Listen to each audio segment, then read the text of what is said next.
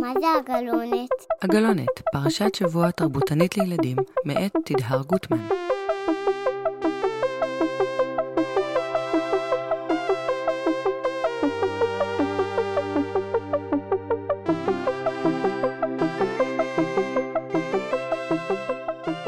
שלום לכם, שוב אנחנו בהגלונת, והשבוע שתי פרשות, פרשת החרמות ופרשת קדושים. מה זה קדוש? קידוש! כמו שמקדשים על היין. כרמי אמרה קדוש ברוך הוא. מעניין.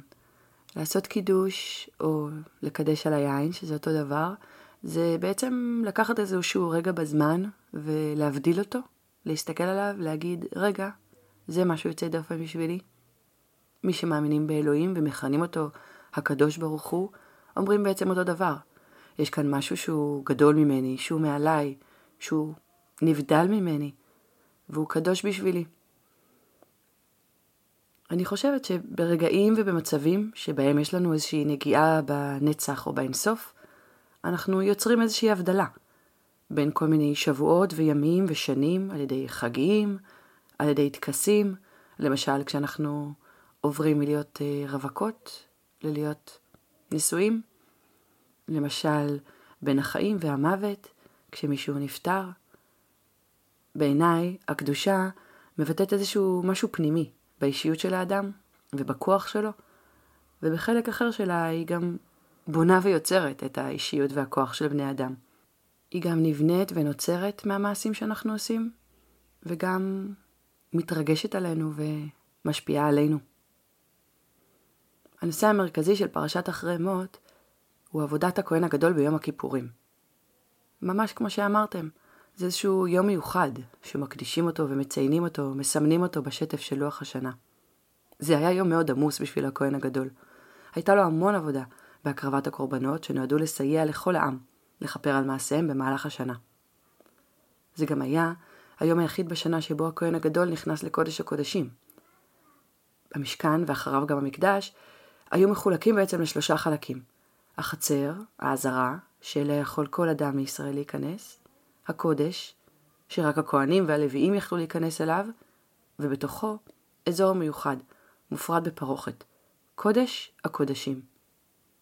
בתוך קודש הקודשים עמד ארון הברית, הארון שבו הניח משה את שברי הלוחות הראשונים ואת הלוחות השניים. אבל אל מאחורי הפרוכת נכנס רק הכהן הגדול, ורק פעם בשנה ביום הכיפורים. יש כאן כל כך הרבה הבדלות של הסביבה הפיזית, של אה, בני האדם, ויש כאן גם את הקודש קודשים, אפילו בתוך כל הקדוש יש עוד משהו שהוא עוד יותר קדוש מהכל. המעניין הוא שאחרי כל ההגדרות קדושה האלה, בפרשת קדושים, יש אוסף של מצוות וכללים שנולדו דווקא לכל בני ישראל. וכמו שאומר הפסוק שפותח את הפרשה, מתארים איך הם צריכים להיות קדושים. דבר אל כל עדת בני ישראל, ואמרת אליהם, קדושים תהיו. המשך הפסוק נותן את ההסבר, כי קדוש אני אדוני אלוהיכם. מי שמאמינים באלוהים יוכלו לקרוא אותו בכל מיני דרכים. תהיו קדושים כי אני קדוש, וגם אם תהיו קדושים ואראה את הקדושה, אז אהיה אלוהיכם. המשך הפסוקים בפרשה, ובעיקר החלק המרכזי שלה, החלק שבו מתוארים דווקא הכללים שהם מצוות בבני אדם ולא מול אלוהים, מאפשר לתת להסבר הזה עוד פרשנות, בעיניי. על כל אחד מהפסוקים האלה אפשר לעשות פרק שלם בפני עצמו. אולי נעשה את זה יום אחד. היום נתייחס דווקא לתמונה הכללית שלהם, ובעיקר לפסוקים האחרונים. ובקוצריכם את קציר ארציכם, לא תכלה פאת צדך לקצור, ולקט קצירך לא תלקט. וכרמך לא תעולל, ופרת כרמך לא תלקט. לעני ולגר תעזוב אותם, אני אדוני אלוהיכם. זה מקבץ מצוות שהן חלק ממה שנקרא מתנות עניים. פאה, להשאיר פינה, פאה בשדה, שלא נקצרה, כדי שעניים שאין להם שדות משלהם, יוכלו לבוא ולקצור ממנה חיטה.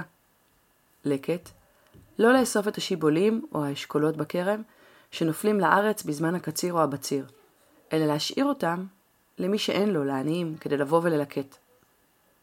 הרעיון המרכזי הוא שגם כשאני קוצרת או אוספת איזשהו יבול שלי, אני צריכה לחשוב על מי שאין להם כזאת אפשרות, ולחלוק את מה שהצלחתי לגדל איתם. והפסוקים האלו מסתיימים באמירה, אני אדוני אלוהיכם. לא תגנובו ולא תכחשו ולא תשקרו איש בעמיתו, ולא תשבעו בשמי לשקר, וחיללת את שם אלוהיך, אני אדוני. עוד חוקים שאומרים שאסור לגנוב, אסור להכחיש.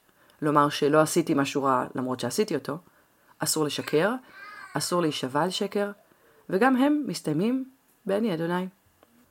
לא תעשוק את רעך ולא תגזול, לא תלין פעולת שכיר איתך עד בוקר, לא תקלל חרש, ולפני עיוור לא תיתן מכשול, ויראת מאלוהיך אני אדוני. לא תעשו עוול במשפט, לא תישא פני דל, ולא תהדר פני גדול, בצדק תשפוט עמיתך. לא תלך רכיל בעמך, לא תעמוד על דם רעך, אני אדוני. עוד מקבצי חוקים, הפעם בנושא צדק, למי שעובדים אצלנו, והגינות כלפי מי שיש להם איזושהי מגבלה פיזית, לא יכולים לראות או לשמוע, והחובה לקיים משפט הוגן ודין צדק. וגם כאן, כל מקבץ מסתיים ב"אני אדוני". כל החוקים והמצוות האלו, שקובעים איך צודק ונכון לנהוג, ודורשים מאיתנו לנהוג בצורה הוגנת, צודקת, ואפילו בחסד כלפי אחרים, הם בעיניי הדבר הכי קרוב לקדושה שאפשר להציע לבני אדם.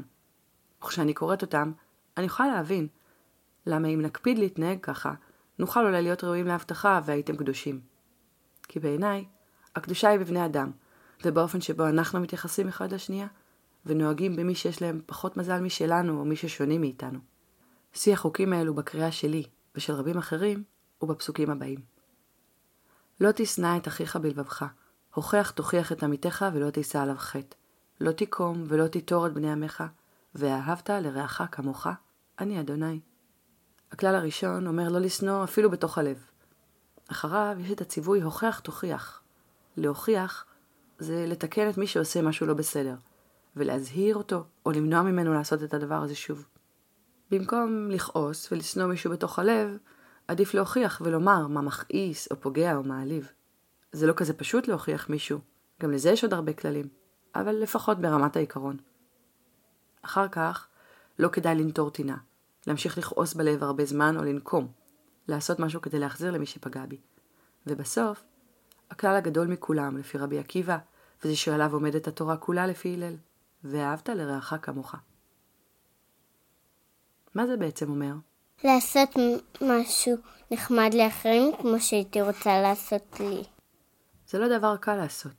היפה בו, שזה בעצם נובע מלאהוב קודם כל את עצמנו, לקבל את עצמנו, לראות מה טוב בנו, כדי שנהיה מסוגלים לראות את זה באחרים, ולאהוב גם אותם ולנהוג כלפיהם מתוך האהבה הזאת. גם הכלל הזה מסתיים ב"אני אדוני", וגורם לי לחשוב עוד יותר עד כמה הקדושה והאלוהות נובעים מהמקום הנקי והעמוק ביותר בלב שלנו. מהרצון של בני אדם להאמין בכוח שיש להם לעשות מה שטוב ונכון, גם אם זה דורש החלטות קשות ולא ברורות מעליהן, ולהבטיח לעצמם שיש לנו את הכוח הפנימי שדרוש לזה, כי זה צלם האלוהים שיש בתוכנו. היכולת לעשות לא רק את הדבר הנכון, הצודק והטוב, אלא גם לעשות את זה מתוך אהבה. לקראת סוף הפרשה נאמר גם המשפט המפורסם: מפני שיבה תקום, והדרת פני זקן, ויראת מאלוהיך, אני אדוני. הפרק הזה מוקדש לסבתא שרה האהובה שלנו, שגם שיבתה קמה מפניה, ומעולם לא הייתה צריכה למישהו עבור הדר פניה הטובים, ולא יראה מאף אחד. אוהב אותך, טאטה. עד כאן הגלונת השבוע. תודה רבה שהייתם איתי. שבת שלום.